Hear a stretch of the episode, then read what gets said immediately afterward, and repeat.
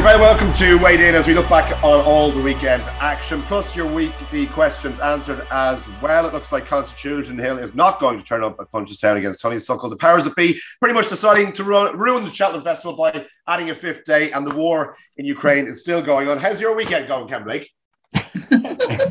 I actually had a lovely weekend. You having down in Kerry and a little break, and it's been lovely. Thanks very much. All right, okay, good stuff. TC, you're well. You're well, yeah. Despite Yeah, yeah. falling apart. I had a bit of an issue with my front tooth on Saturday, which um, managed to rectify at the end of the day. But he said if I one direct bite on it, and he said it's bye bye once again. So Yeah, I'm not sure. I'm not sure how I'm going to survive Punchestown because I won't be being careful there. Yeah. I thought you'd managed to run into one of your fans who just finally managed to, to knock you out. But anyway, no, it's just uh, the teeth, the tooth, the tooth working. Yeah, I like that. I'm, I'm, I'm eating kid food for the next four months, but I'm not sure banana was my diet of bananas and soup will last to Punchestown. Yeah. Well, how are you, Vanessa? Are you in good form? Very good, very good. On a Welsh road trip. Ffos yesterday, Chepstow today, loving life.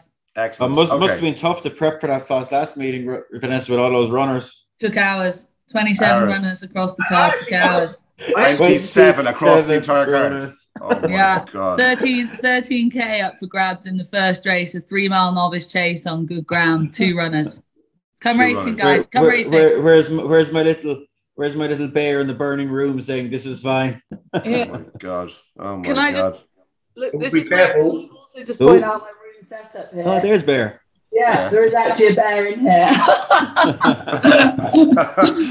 right. Okay. We'll get stuck into the weekend action. Um, as I mentioned, your list of questions as well, plus a few issues around the world of horse racing.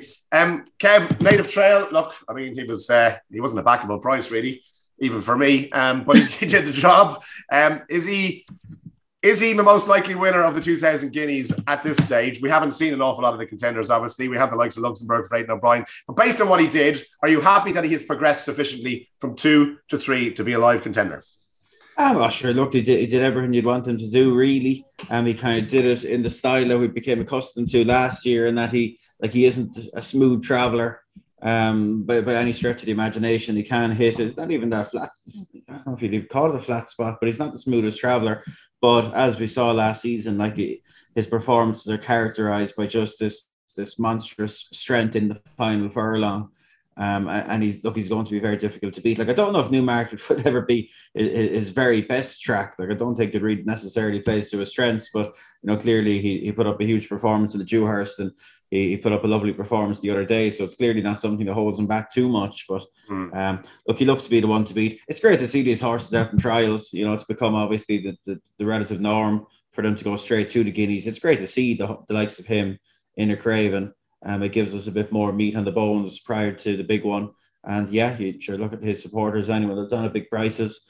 Um, I don't think they would be too upset having seen him the other day. Yeah, but he's six to four now, TC. I mean, if you gave me six to four native trail or eight to one perfect power, I'd, I'd probably lean towards perfect power, to be honest with you. I mean, look, I, I know as a two year form, native trail sets the standard here. I accept that, but six to four for the 2000 Guineas, I, I don't know. On the basis of that run, still too short. Yeah, I, I think six to four. I'd rather be a backer than a layout. Six to four. I think perfect power. I think you have to wait back in the day. Far he seems to have, you know, try to pigeon this whole horse as a, as a seven furlong horse at best, and maybe Prince two thousand guineas rather than Newmarket. But you know, we'll see. So I wouldn't be going all in uh, at eight to one on that. I mean, I think the exchange price is nearly double that, and that factors in. You know, the fact he could go elsewhere. I mean, the depressing thing about Native Trails performance, and it, and it was really great, is we might as well get it over with now. I mean, I think we might have a question on it later, but you know, the fact that the Dewhurst runner up to Dubawi Legend and the Guineas second favourite Coroebus both had a racecourse gallop at, at Newmarket instead of you know running in the Craven, and we end up having a fours on winner. Yeah, something's got to be looked at there. Now, I appreciate if you're an owner or a trainer or a jockey, you'd want a a a regulated environment whereby you give him his prep run outside of a race, but you know, it's no good for racing, is it? I mean, having having this having some really viable Guineas uh, performance, just not just not running in the main trial, and you get Yeah. it's something. It's, look, it's got to be looked at. It's got to be looked at, but I don't think you can change much. But you know, they'll do what's best for their horse, and if race courses facilitate it, then all being well. But it was working against the race courses, and it worked against Newmarket last week. Ban racecourse gallops, Vanessa. That's what I say. Ban them. Ban them. It's one of those things it's just like tony says it's hard like what is the solution there? You're not ever going to ban racecourse gallops. And even if they weren't if they weren't i think you know for Coroebus for example given everything charlie appleby said about him and his temperament and why they chose to go down the racecourse gallop route over the trial route i don't think we're ever going to be in a situation where we would have seen him in a trial anyway. I think if he hadn't had the opportunity to have a gallop on a racecourse they just would have taken him to a different gallop in newmarket somewhere. So i don't know what the solution is but it is it is disappointing. It is. I, I heard on Luck on Sunday variant stat about is it eight of the last twelve Guineas runners haven't run in a trial? Is that right? Winners, I think it was. yeah. he's sort of- Really? Wow. yeah, is, was that right, Kevin? Sorry, I Yeah, was like- like, Well, well, I suppose the, the thing is, like Ballydoyle obviously have, have had a great amount of firepower, and they habitually with their codes don't run in trials. You know, they, they, they haven't done that for an awful long time, so that kind of that that'll naturally skew it a little bit. It, just because that stat exists, it doesn't mean that it doesn't mean that it is Yeah. the correct way to do it. It just a way it works very well for Ballydoyle, I suppose. And um, given the firepower they have, it you know it can. it's no wonder why people look at it and say, "Oh, that must be the way to do it." But would they would they win less Guineas if they ran in trials? Probably not. Would you take Luxembourg, Kev, or Native Trail? Just uh, on, uh, you know, forget the price for the moment. I mean, like, Um, who, who's oh, more for a guinea, for, for a guineas, it's probably going to be Native Trail. You know, I think Luxembourg and Point Lonsdale, are, are- to me, they're probably going to be better over a bit further. Derby Um, and, and Native Trail could look shapes as though he'll be perfectly fine at a mile and a quarter, certainly as well. So, but you know, he, he, geez, he, he is powerful inside that final furlong. Um, what? Yeah. No, I, he. I, I love him over. I can. I'm all for him. All I'm much more positive. Well, you guys are all positive on him, but obviously shirking at the price. But like for me, he's going to win the guineas for sure. I- really? I wow, don't- it's confident. Yeah, I love him. I really love him. I think he's an absolute standout. I think there's, you know, basically with Coroebus, for example, you're just going with the chat. Like, I, obviously, he's done what he's done on the race course last year, but essentially, what's got the hype around him more recently is the the chat and the gossip about him and the style in which he did this apparent race course gallop, which none of us have seen anyway. So, like, whereas with Native Trail, you're going on exactly what you saw last season, and then he's obviously carried it through to this season. And on top of that, I know you can kind of crib him for his high knee action. He is quite heavy in the way he moves. That's not ideal. What Kevin's touched upon, he's probably not actually ideally suited to Newmarket, despite the fact he keeps going and winning there. Hmm. But um, no, I'm all about him. I can't see perfect power staying. I don't even think he'll tip up.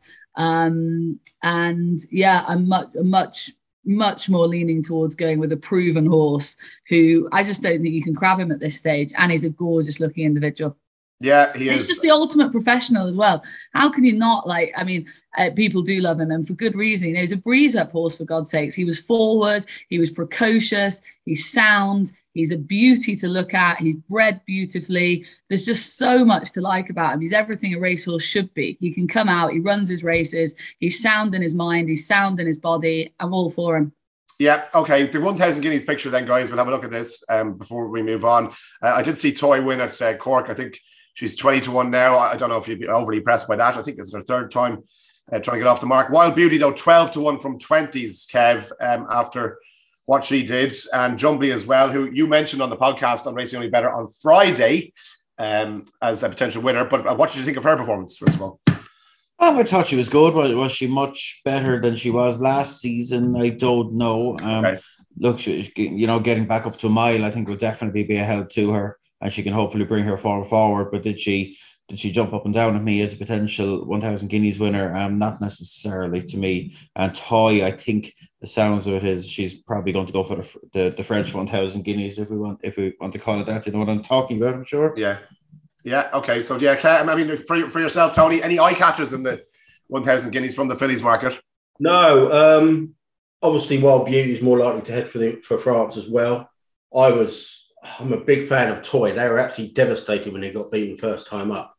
Um, obviously, odds on did it as it, but no, actually she did it more impressively than odds of five to six maybe suggested. So, and obviously she comes from that Gleneagles happily, you know. Yeah. Well, I mean, you think back to think back to Snowfall as well. She was disappointing, you know, early on in her career, and then all of a sudden just blossomed, like you know. So Like I say, like I say, they do love that horse, um, and if they have found the key to it after getting chin first time up, and obviously yeah, uh, weekend was a good stepping stone. I I'd be interested in her if they did come to Newmarket, but like I said, you don't know at the moment. But um, Hmm. yeah, she, she's a horse that I think's well, pedigree alone, she's got to be of interest for, for grade one races down the line. Yeah, and Vanessa, I'm always interested, like, you know, on, on horses, you know, Aidan O'Brien has spoken of this before. And it, I don't know, maybe it just seems to be more of a thing with fillies than it does with colts, but certainly in the last couple of years, I think of Snowfall as well. The progression from two to three, that like, you know, they have this this horse that they think an awful lot of, particularly fillies over the last couple of years, that might necessarily deliver at two years of age, but all of a sudden then they have a winter, they turn out next year and they're a superstar. Yeah, I think you know you see it plenty, don't you? You've obviously referenced a few mm. there that have done it, gone down that route, and you know the fact is when you've got an operation like the Ballydoyle operation, they can see the talent from an early stage, but that doesn't necessarily mean that it follows through to a race course and thus a winner's enclosure at an early stage. A horse can have plenty of ability and things and mind and physical issues, and the way races pan out and just development in general means that she she or he may not you know be reaching his full potential for quite a while and then when the penny finally drops and all the elements come together and they've been nurtured through and patience etc etc then all of a sudden it's like bang everything's in place and the, the show gets rocking and rolling. But for me, just in terms of the kids, if I'm mad keen on Native Trail and can wax lyrical about him, for, the, for me, the Guineas picture, the 1000 Guineas picture at the moment, I am so unenthused by. I don't know what it is. I, I just can't get, I just, honestly, I wouldn't have a bet in it at this stage. I was meh about Wild Beauty, as I think loads of people were.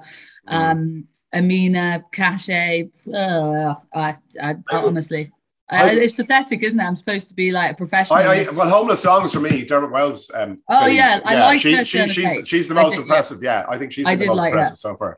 Obviously, we got Jessica Harrington's for the discoveries, but I was, I was, you know, you could, it's difficult. It's hard. It's easy to get um, carried away with maiden victories, but I was really taken by Maina. Um, she's got a good blend of speed and stamina and a pedigree. And that win over seven furlongs in a maiden was was usually impressive. I just don't think she's going to go, is she, Tony? I thought I, I got the impression from interviews afterwards that they thought that might be too much of a jump into the deep end from what she's done thus far. Mm. Very possible, you know. And you know, we we're saying the same about trial winners. I mean, you, you yeah. probably will take your powder, uh, keep your powder dry till you get a better idea at the five day stage, and even then it might be better off waiting to the Thursday, but than the Friday for the decks. But yeah, as in terms of potential and just visual, uh, the visual manner of the performance, I thought Maina was was a filly to keep on side.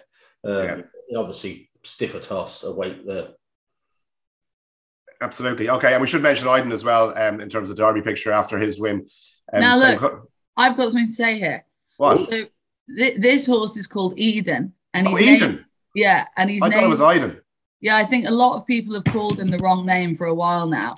Right. And I, I'm under the impression so Eydon is the village that actually my house looks out onto. And Eydon Hall is where Gerald Leigh bred all his like Barathea, Bosra Sham, and Gossamer from. Mm. And it's like a very well-known park, um, like stud, and the pasture there is absolutely unreal and Prince Faisal's horses are now breeding stock are now kept there at Eydon Hall and run by ah. the Voutes. Oh. And so they've named a horse after the village Eydon. And yeah, it's like it's a very, very, very famous part of like what an education that is. Eydon it is. Eydon, Eydon, and yeah. So I think so. Yeah, uh, Faisal's breeding operation is based there and run by Ted Voute. They don't own the place; it's actually owned by a tech giant now. And he's a complete introvert. He doesn't leave his house and he locks everything up and he doesn't like anyone on his land. And it's very, very sad because it used to be this thriving stud that bred all these champions. Okay, that's how, interesting. How how tall is this tech giant? well played. I think he's like six foot two, really tall, really Ooh. tall, Kevin. Is he a giant though? Yeah, I don't know. He actually um he bought the place for millions a while back, and everyone was like, I think at the time a little bit excited, like, oh, this would be great. And he literally like he has barricades at the gates. No one's allowed in, no one's allowed out, no one's allowed on the land. It's that actually very like, sad. sounds ideal to be honest. That's would be lovely. So there yeah. you go. It's an education. Eydon, named after the village, Eydon. birthplace of Barathea, Bosra Sham, and Gossamer. Okay, good stuff. Um, right. Eydon, remember that one. Um, all right, well, let's move on, shall we, uh, folks? Um, 100th um, edition of Weighed In today, by the way. So well done, Oh. everyone, for not being cancelled Have you guys? now. Can I just ask? Have you guys been? Have you boys been here the whole way through? 100 Since episodes day one. together? Since Yeah. day one. What And they episode haven't did I cancelled us yet. Vanessa. They haven't cancelled us yet. It's a What miracle. episode did they need to bring me at in at to sort of ramp up proceedings? Uh, about 85, I'd say. 85. Things were going Uh, badly downhill after that. And it wasn't for it wasn't for lack of trying, Hugh. We had a few fellas trying to cancel us there at one stage, didn't we? I'll tell you what, people try and cancel me on a daily basis, Kev. I'm still here. There's two campaigns to get me sacked from the whole of racing. So yeah. I tell you what, listeners, listeners, get involved if you were listening to episode one. Let Yeah. get in contact with us. We want to hear from you. Let's Right. engage with our Your listeners. favorite moments. What moments outrage you the most? Yeah, well, Yeah. We, we, we might have one now. We might have one now because we're going to talk about this five day bloody Cheltenham Festival. So we have this guy, Here we Josh go. Apiafi, going on talking absolute rubbish last week.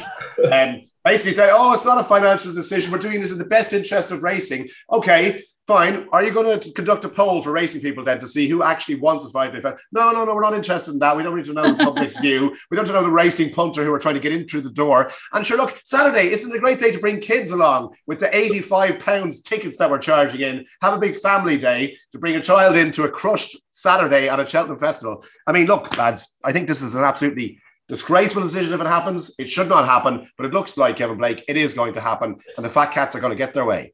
you said him in a toilet. Send a 16 year old in a Cheltenham toilet on a Saturday. He'll come out a man. That's for sure. They won't come out at all. sure, sure, sure. Look, we, we've been talking about this for years because the threat of this has been there for, and I say threat, uh, you know, very deliberately. You know, it's been there for years. They've been floating kites on this for years.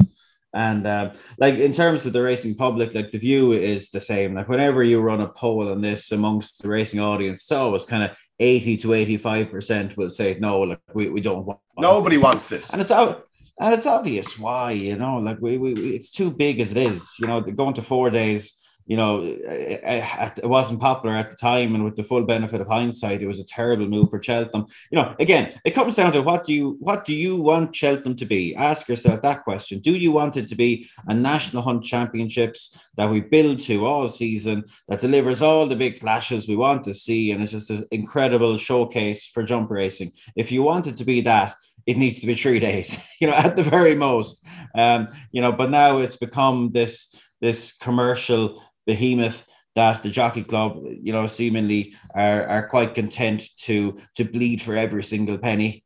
You know, they've extended it to four. Um, the you know, uh, plenty of talk about the prices there this year. Ticket prices, you know, prices for food and drink, you know, poor experience in terms of people being crowded in, too many people being let in. And now they're going to make a fifth day. Um, it, it's thoroughly depressing. You know, it's indicative of where National Hunt Racing is right now. It's just, it's honestly so depressing. I, I find I find it genuinely upsetting as someone that loves the sport that this is going to happen, and it seemingly will. And you'll get people who stand up and try and justify it. You know, trainers in favor of it. I don't know if they're thinking, well, if we have a couple of extra races, we might have a chance of getting the winner. You're not, lads. You have the exact same chance of getting the winner because all that's happened is Willie and Gordon will just have more chances to split up their horses. They'll get more winners out of it. You probably won't. Um, you know, who at the end of the day, Hugh, if anyone, uh, people like us that love racing, and everyone that listens to this podcast is in the same boat as us, who gets to the end of Friday at Cheltenham, right? Last race is run, and you think to yourself, Jeez, I'd love another day of that. and we love it. And we love it. It's thoroughly exhausting, you know, a, a, a fifth day on a Saturday. And now, anyone who tells you a Saturday will lead to like bigger viewing figures and more betting turnover, they're actually wrong. You talk to any of the broadcasters, any of the bookmakers, they'll tell you that's not correct. That's wrong. So don't ever let anyone tell you that and look you in the eye. That's not the case. This is just this is just a, money grab for the jockey club. They'll say they put all their profits back into racing. What profits, lads? They've over 100 million of debt on their books. You know, racing isn't going to see the benefit of this. You know, and it's just utterly, utterly, utterly depressing. Sorry for going on, but it does exercise me. It's it's so depressing. Tony Calvin, tell us tell us the positives of a, of a fifth day. Give us the positives there. I Can't be honest with you. I mean, I just we won't bash him up because uh, obviously I think he's embarrassed himself. But you know, Josh on Sky Sports Racing you know all these marketing bump, bump uh, buzzwords like accessibility and oh, we've got the data. That's- No, you no, you haven't got the data. Yeah, I, I, I, I mean, I was of the opinion that it was a done deal, right? And then I watched Robert Robert, Robert Waley-Cohen. Sorry, I'm bumbling over my words because my tooth is still giving me jip.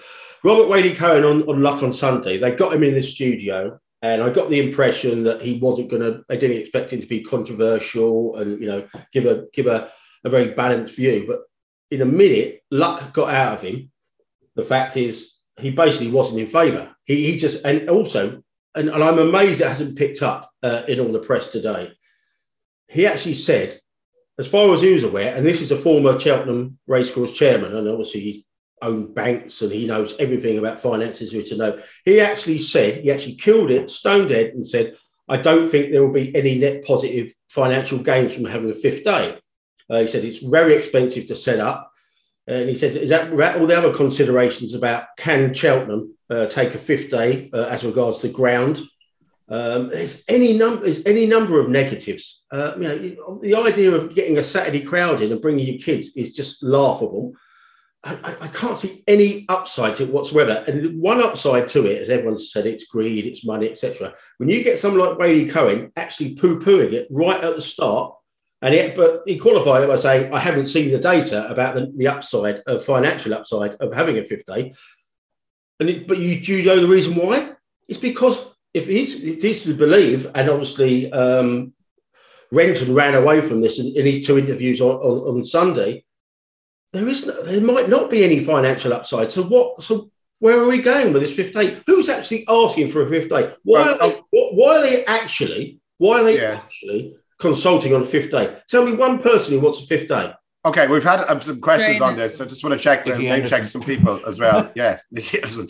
Um, on the five days before I get come to Vanessa. So Doco says, if the five day festival is inevitable, can they not uh, do one day as a preliminary day, like a day full of crap racing that people who know nothing about racing can go to a student day or such nonsense and keep the top racing to three days? Um, Luke Maj, They could do that now, by the way. They could do that with four days. I'd be all for that. Yeah, great. yeah. Luke, Luke, Yeah. who I keep getting a second name probably wrong, says uh, five day fez is inevitable, Monday to Friday, better than Tuesday to Saturday. Furthermore, why is everyone against it? Best scenario would be just to make it six races a day.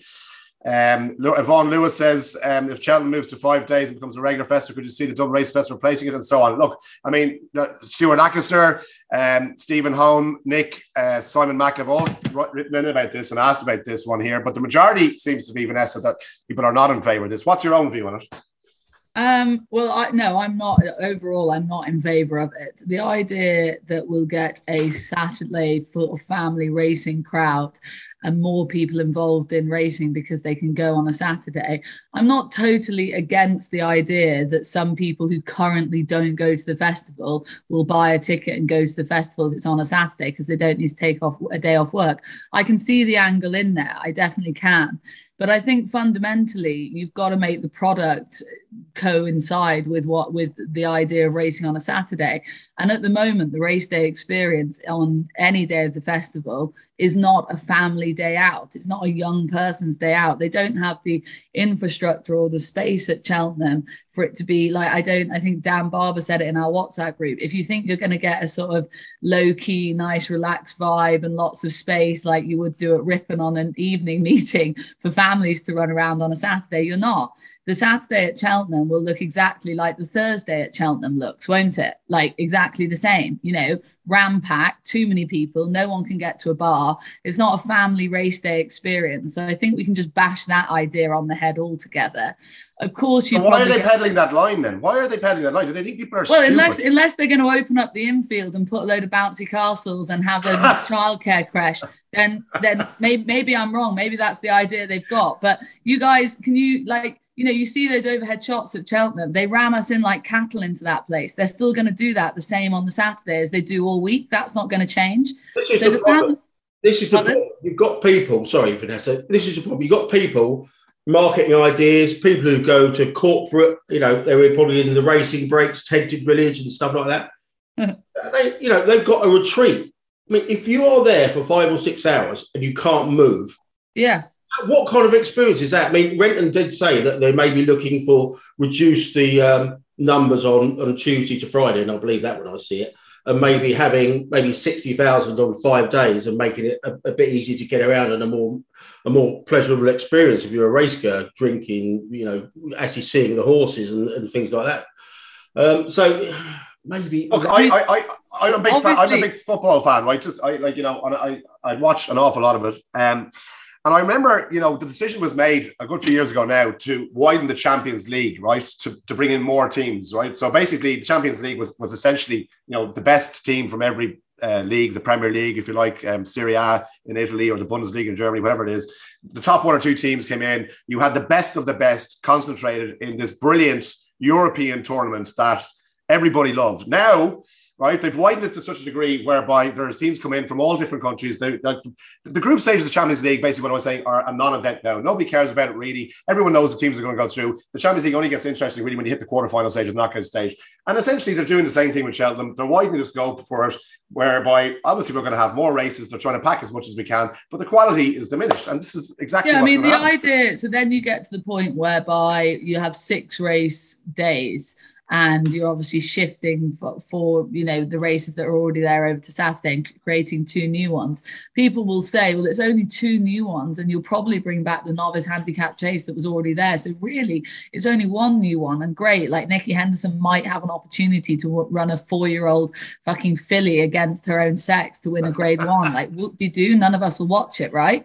Yeah. And but like the more we dilute it year by year, people will say it's only one or two races extra potentially. But like that's one or two more than it was last year. And then obviously we've gone from four days, we've gone from three days to four days, and just gradually and gradually and gradually, the people and what frustrates me the most actually is the people who are making these decisions will be six feet under before the likes of me have to live through the repercussions. And that's yeah. what fucks me off. Yeah, and, and, and, just just very quickly on it, you like the, the long and the short of this is like what's so frustrating here is the Cheltenham Festival like is in such a privileged position in general. You know, they have become like almost the sole focus of this entire sport. All season builds to it, and they have you know what what is often like a magical event there in March. And rather than kind of seeing the bigger picture, seeing how lucky they are, and protecting that magic that they have, you know, they're they're bleeding it they're bleeding it and bleeding it and bleeding it, and they're not going to stop for, for any time yet. And that magic yeah. will diminish. And yeah. the likes of the Dublin Racing Festival was will seem like such a glorious contrast to Cheltenham. You know, this two day ultra tight race program for the best. Most of the best horses are in Ireland anyway. You know, at, at some point, you know that that balance between the two is going to start shifting, and Cheltenham will have nobody to blame but themselves when yeah. they when they lose that position that they have, and it might take a long time yet, but it's clearly only going one direction.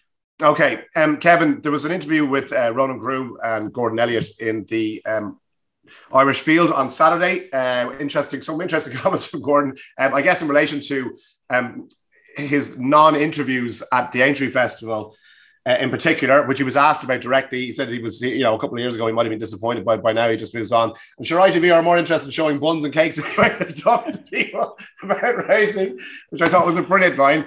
Um, so, Kevin, like it does seem like from Gordon's perspective that uh, he feels that there's something amiss um, post race that he should have been interviewed. I don't know if he does. Like I say, he said that now with a, with a smile on his face. You know, mm. like look, I asked the question of ITV last week. They gave their yeah. answer. I, I have no reason to doubt them. You know, I know from working on these shows how tight time is. And yeah. if Gordon was greeting the winners out in the tracks, he, he said he came back to the winners enclosure. I'm sure he did. But if you're not there immediately after, you know, the, the horseback interview finishes, you know, they're not going to hang around and wait for two minutes for you to get down the chute. And that's just the reality of, of television. Um, and like just this this agenda that people have created that ITV don't want to interview Gordon. Lads, that, that kind of falls at the first. They interviewed him at Cheltenham. They interviewed him many times during the season. There's no agenda there. Relax. Like stop creating these little mini dramas. Yeah, but stop, we can't stop showing all the stop, stop showing all the buns and cakes. Stop showing the buns and cakes. The buns and cakes he might be upset that he wasn't interviewed, but it wasn't anything personal. Like it was just the way it panned out. Like not every winning trainer was interviewed during the week. So, um, God, pe- people love to create these little dramas and, and apparent conflicts, like even when there is none. But anyway, that's that. Okay, um, right. Um, a bit of a mess last week. We've had some uh, questions as well, um, TC, on uh, I guess you know racing's off times and the, the carnage that that can cause as well. I mean, just looking at um, the top two, Chris says, How can one track Cork have a 30 minute delay to one of the races due to a public health emergency, yet managed to catch up so that the last race at 5.45 went off on time? Yet Newbury was running late all day to the point we had split screens for, I think, four of their races. And Myler Brett says, What's with the tardy starts in the UK during the flat season? Newbury again yesterday, Ascot and others. Dreadful. Ambling about five minutes past the off. I don't get it. It's uh, a bone of contention. Yeah, well, the, the, the, courses need to be pulled up here by the BHA, don't they? Um, most of the big tracks are pretty woeful. They basically do what they want. Um, I just don't understand why they can't make any effort to, to catch up.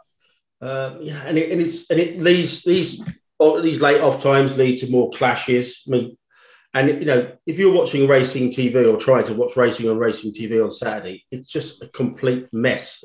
For if, if you could actually outline a worst case scenario for watching horse racing, it's probably racing TV on Saturday. Uh, obviously, they've got the Irish, they've got the Irish stuff, and they've got you know they had six afternoon meetings, and that's and I think they had one twilight meeting coming in after that as well. I mean, it's just it was clashes all around the place. You know, they were choosing jump races over you know flat races, and it's you know it's, it's just not ideal. Okay, just, what about Mark Timing, just on, sorry, Hugh, just on the timings. Like I, I, it is incredible this is allowed to happen, and like in a, in a proper sport, like surely there would be penalties for race courses that that aren't punctual. And we all know sometimes things happen. And of course, at Cork on Saturday, a poor man um, had, yeah. a medical emergency and ended up dying the following day. Unfortunately, God rest him. Um, but they they made a massive effort to catch up. They caught up. They really tried, and they caught up the time they'd lost. Whereas you Newbury there, who lost a bit of time after before the um the the Greenham wasn't it, and they didn't make any effort to catch up, and then they actually end up losing more time. There's races going off ten minutes late. Uh, yeah. And it just messes with everything, and there's, yeah, I assume there's no actual penalty for it, and it seems okay. wrong, you know. A note, just a final note on the timings front. Sorry, I often am on course, and as all of a sudden I'm at my monitor, I'm talking about the race. I think it's two minutes to the off, but actually I can tell it's going to be at least three, if not four minutes to the off, because just of where the horses are on the track are only just coming out. Often, even when you're on course, you might not know why there's a delay to a race. But what I find, funnily enough, is that the smaller tracks are much better at catching up. So if there's a delay to a race at Wolverhampton, sometimes it can be five minutes late off, but it doesn't mean the next race is going to be five minutes late off. They're much more you know, to the point and like catching up the whole time. Whereas yeah. on it on Saturday, it just seemed as I think it was Tony who said there, the bigger tracks sometimes just seem to think, oh, oh we're late now, so we'll just be late. Yeah. Okay, we'll move on. As well, by the way, just to mention, Dr. Adrian McGoldrick as well, um, played an absolute blinder in Cork of the weekend, by all accounts, um, saving that man's life literally. So um, fantastic news that he managed to come through it. Um, what no, do we make? He, of- passed away. No, passed away the following. No, he, he didn't come through it. What? Oh, he passed okay, away the following day, unfortunately. Take that out. Take that out. Okay, take that out. Um, right. Um, Mark Todd um, has been suspended for four months. Um, half of that has been suspended in and of itself for uh, the video of him striking the horse with a branch. I know we spoke about this at the time. There's kind of a mixed view here on, I guess, on on what he did. But um, I, you know, the whole manner in which the BHA kind of threw this decision up here, um, Kevin, a little bit unsatisfactory, and the suspension itself. Um, do you think it's a, a fair amount of time? Um, the way it was dealt with was was was a bit hard and unsatisfactory. You know, like the, the original hearing was was cancelled at quite late notice, and then um, like we the press got, got an email the other day just literally saying, uh, "Sorry, lads, short notice, but uh, this hearing is starting in ten minutes. There, if you want the Zoom link, you might ask us." and the hearing yeah. took place ten minutes after the email went out, yeah. and uh, I had no idea. Like, I'd love to know how that panned out and why it panned out like that. Um, Is there any, any has anyone heard any inside track on that? I've heard absolutely nothing. I didn't no. follow up on it now, but it just seemed incredible. And looked at the, the hearing took place and they, they, they handed down the punishment. They handed down. Um, like I thought it was fine myself. Um, like the, the, the BHA kind of you know set set a bar with the way they dealt with the Gordon Elliott case um, you know, it, the, the, very unsatisfactory way they dealt with the, the Gordon Elliott case in terms of jumping the gun before the jurisdiction it took place in had dealt with it. Um, and they, they probably feel like now that anything, anything remotely uh, comparable to this comes up, they're going to have to deal with it in a quite heavy handed way. And, and, you know, I think to me that seemed that seemed you know, a heavy enough ban for what happened, but I know uh, opinions will vary massively on on that view um, as we, we, we you know we, we found out when we discussed it in this yeah. podcast at the time just very quickly i mean i, I gather there was a pre-hearing uh, about procedure and then they decided to kick on because it sounded like they did a backroom deal you know four months you've already served two just take the two months suspended and we'll just kick on and just rubber stamp it in 10 minutes when the press are tuning in so I, I think I, I, it's a horrible marketing word, but I think the optics of it look terrible.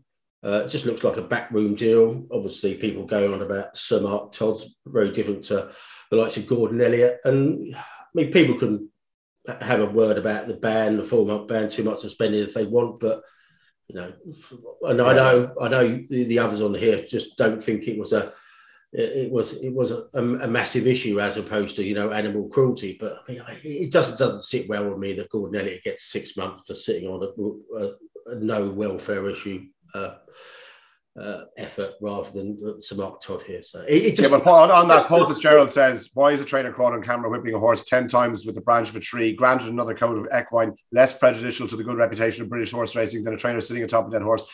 Has recently passed away because of natural circumstances. So I guess echoing your view there. Um, I I guess that's it though, isn't it? Is it just feels like they sort of slightly pick a number out the sky. I don't know, like no, that's an unfair comment, but you know, what is prejudicial to the good image of horse racing or whatever the line is? Like there is no hard line on that. So, and hmm. how can there be? So, at the end, it falls down to someone's opinion of how bad something looks. And yeah, whenever the amount of already amount of coverage it gets, I suppose is probably exactly which we whenever, covered on this podcast. Mm, you know, yeah. yeah whenever you get a situation whereby a deal is done where it's time served and you can kick on again, people are gonna there is, there is going to prick up and, and just yeah. come to come to one conclusion. It may well be, it may be the wrong conclusion, but it's a conclusion that I think most come to. Yeah, it's more anti-Irish bias again for the BHA lads. I'll just keep yeah. telling you, it's sickening. sickening. Um, right, um, Derek O'Donnell says, right, we'll just go through your list of questions, then uh, the rest of them um, that we haven't dealt with already. Derek O'Donnell says, what would um, would be interested in whether uh, this is an insight as to what's to come for jumps racing in the UK and Ireland. What can we learn to promote, to prevent this? And the, the, the, tweet underneath was, "What a mistake banning jump racing in South Africa. Oakbank was the biggest meeting over Easter. Only 2,500 went yesterday against tens of thousands normally. Worse tomorrow. And the jumps protesters have metamorphosized are metamorphosized into whip protesters. Oakbank will be closed unless the jumps are reinstated. So is this a kind of um, and that's that's South Australia rather than South Africa. Um, sorry. Yeah, they've, they've had a funny relationship with jump racing in Australia. It was banned for a little while and then it came back. And um, and look, it's exactly right. Um, you know, I think that we've talked about it before. It's kind of a slightly morbid conversation, but that's the natural path of this thing. You know, jump racing will come under continued pressure in future. Um, we'll see how it pans out over the next number of years, decades, hopefully. But if we ever did get to a point where jump racing was um, consigned to history, those protesters would morph into whip protesters, and then they'd morph into flat racing protesters, and then they'd morph into uh, you know horses being kept as pets protesters. You know, there's a, there's a there is a there is a you know trying to appease the unappeasable. Um, is a, um, this maybe you can take this one again because it's about ITV's coverage. I don't know if, if you can. Uh, Kieran says on the ITV coverage of big festivals, who are the fashion segments for? It's previously been said that it's uh, the case that they wouldn't be disappointed to see no similar content when they tune in to watch Musselburgh. Um, look, like as, as I always say when we talk about um, ITV and the questions we'll get into this show about ITV racing are always going to be from, as we always say, people from inside the tent. And my answer is always the same lads, it's not for you. It's not for me. It's not for probably anyone listening to this podcast. It's for a much broader audience. You know, how many people would have been watching Aintree on racing TV last week, 10 or 20 or hmm. 30,000? Um, there was, you know, seven or eight million uh, on ITV. You're, you're, you're trying to create an entertainment show um, with, with a sport with a sporting foundation. That's what they're trying to do. And as much as listeners this show probably won't like it, lads, they're doing a very very good job. The numbers read exceptionally, not you know overall compared to what they were you know ten years ago, fifteen years ago in in a in a climate of you know you know reducing television figures. So um, while you know, I don't like the fashion segments. I don't like plenty of the lifestyle segments like TV racing do, but you, you have to be broad enough in your in your view of it to know that it's not for you it's not for me we're, you know Okay, but what do you, well, TC, just on the flip side then, Mark johnson's comments um, last week, where he said the way we sell racing purely as a betting product rather than as a sport is bad for us. So, you know, his view is like if for people who, who might be interested in stuff around racing, like Kevin just said, and there is audience for that, Mark johnson's of the view that there's too much focus on betting and that's actually costing racing. I presume you don't agree with that.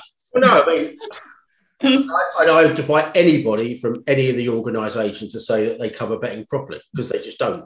ITV uh, have come away from it. Obviously, Channel Four had dedicated Big Matt, Tanya.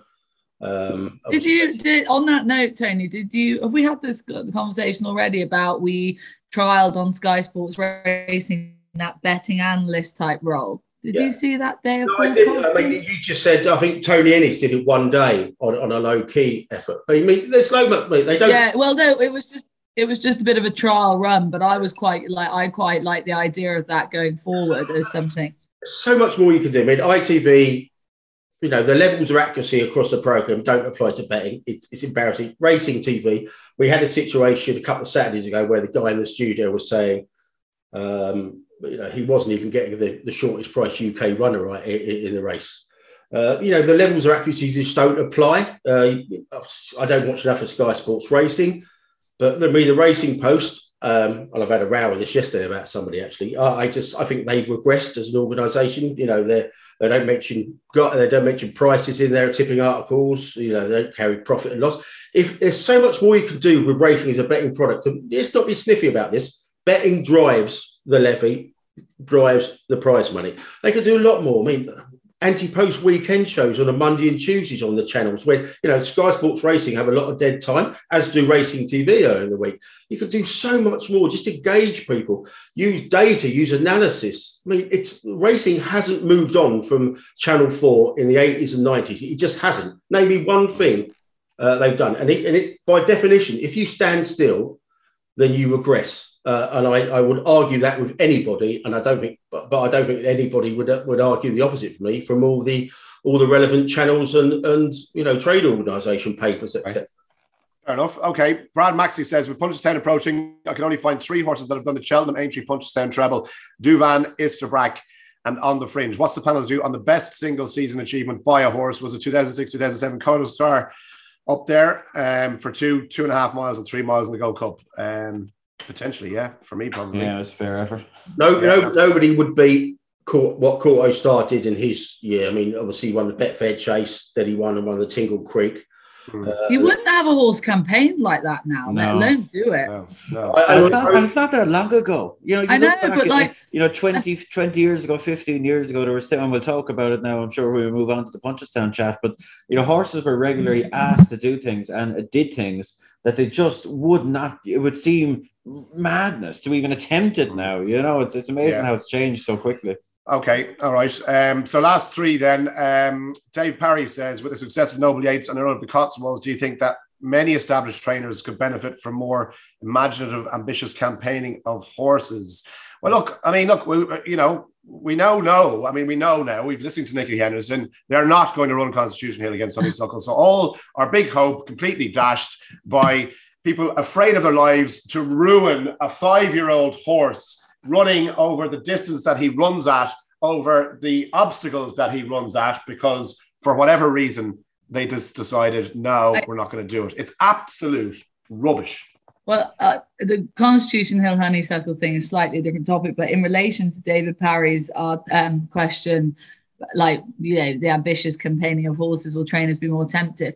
I think in this modern day and age like the industry is developing all the time and changing all the time and the way trainers do things they it's slow to happen because we're in racing so we like to go slowly.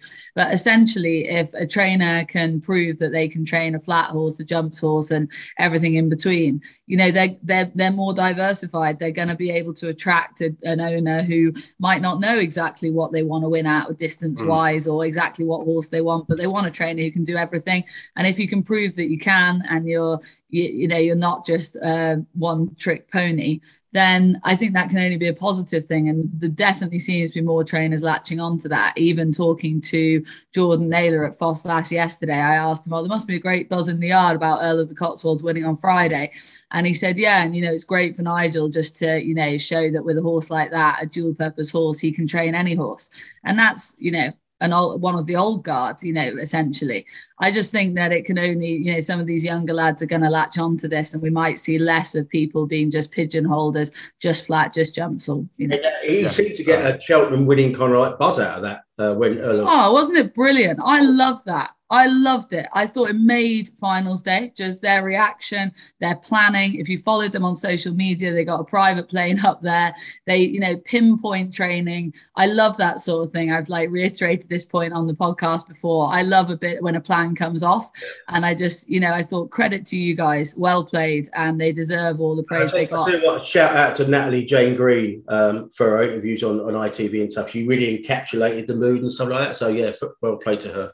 Yeah, good stuff. Okay, Rich Francis says, why were bookmakers only paying six places on the Grand National, the biggest race of the year, but yet smaller handicaps, one on the same card just three hours earlier, were offering seven? I don't know. I mean, look, they obviously It's, decide. it's a, it's a really good question. Um, I think if it's because of the money's involved, if you get if you get the wrong horse in seventh place and you played seven places and it takes out a lot of your profit and a, a you know a, a little amount out of a big pot.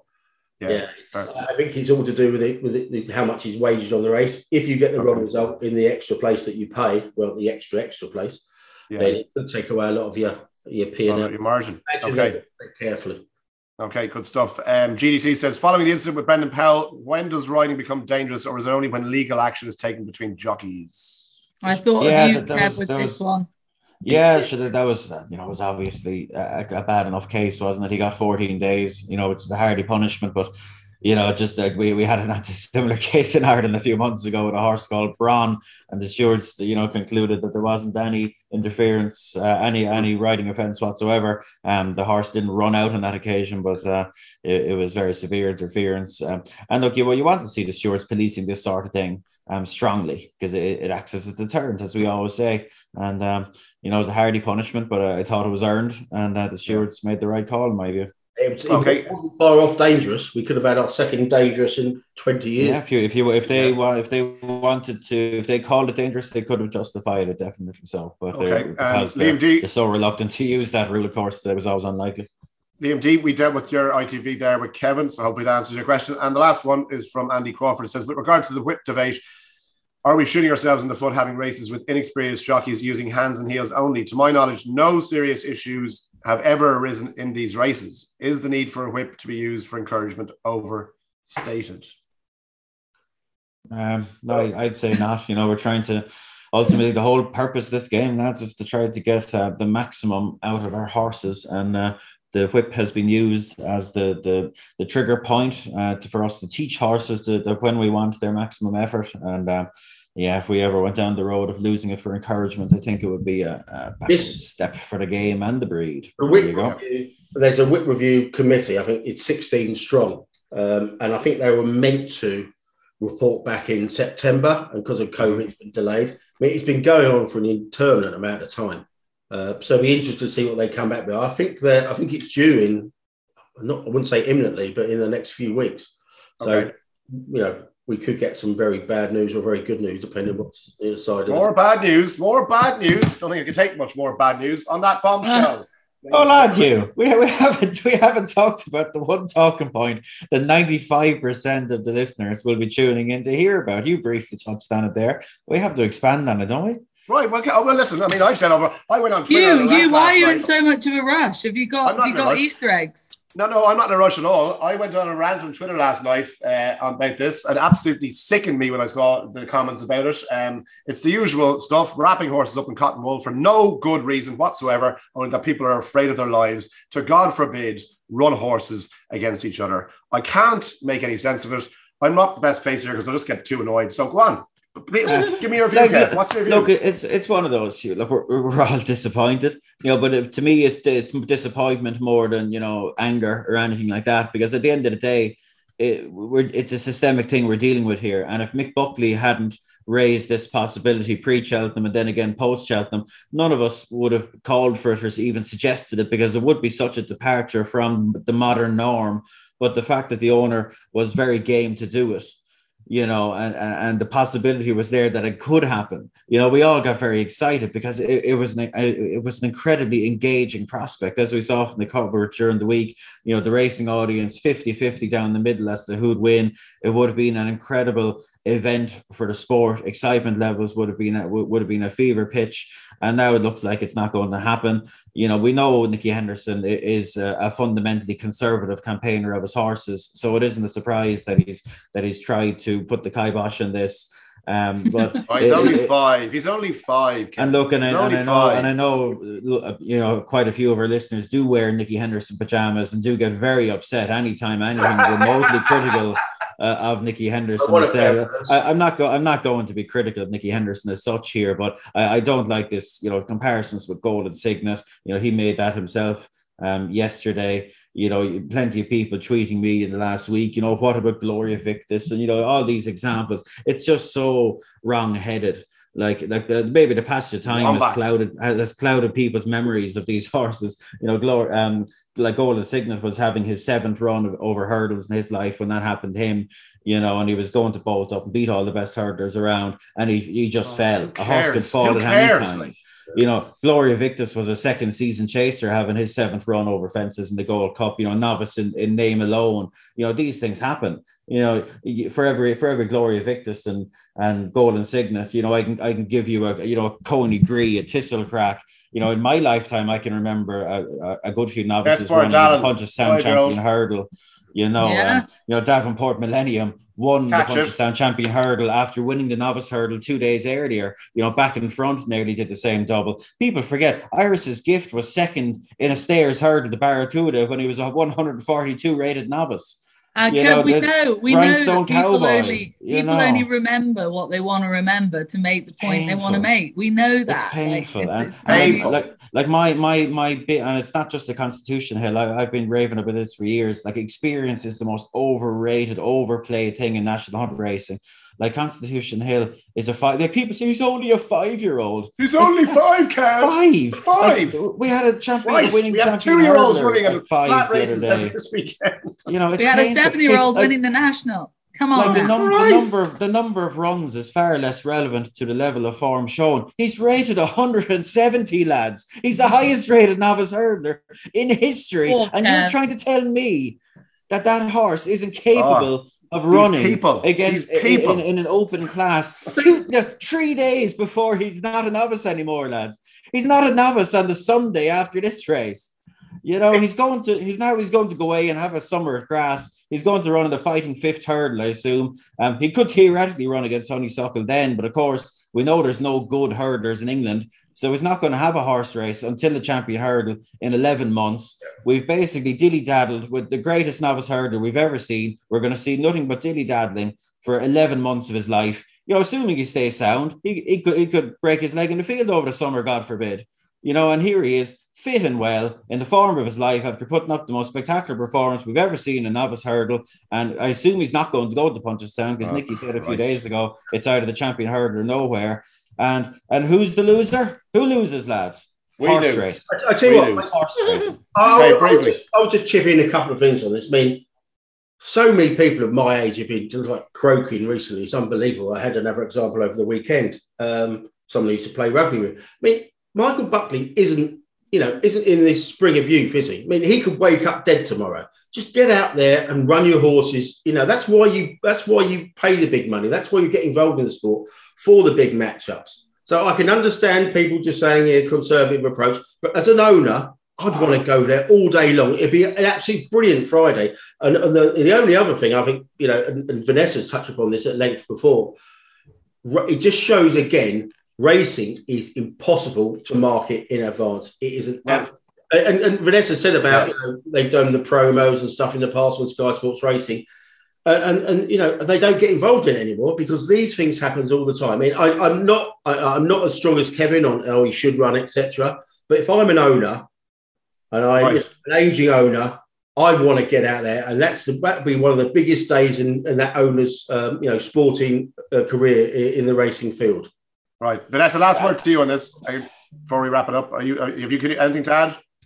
Not really. From what the boys have said, it's just fundamentally disappointing. I don't like the you know the outrage about about the I no the outrage about the idea of running him in the first place. Is just like it just snowballs into how you know people just want to follow what is uh, just it's just frustrating that nobody's happy to do something a bit different if they've got a fit well and ah, superior oh, horse from the rest of their grade. I just find it very it's, disappointing. So, it sums up uh, society now, isn't it? Everyone afraid of their life to do anything yeah, outside of the box. It's just pathetic. But to me, as as kind of disappointing as it is that that's seemingly not going to happen, you know, the most de- depressing and disappointing thing to me is is to to over the week you know, having wrote an article about it, talked about it on the podcast, seen lots of public comment on it over the last week. It's just so utterly depressing how the racing audience have become, you know, gaslit and sanitized, sanitized into, into genuinely believing that this could be a welfare issue or that this is could be yeah, so it is, it is gaslighting. Look at some of the look, look, at some of the replies to the tweet that I put up last night, Kevin. It's incredible. some of the what the people's opinions on this, and it's utterly depressing. Anyway, it's look, so depressing.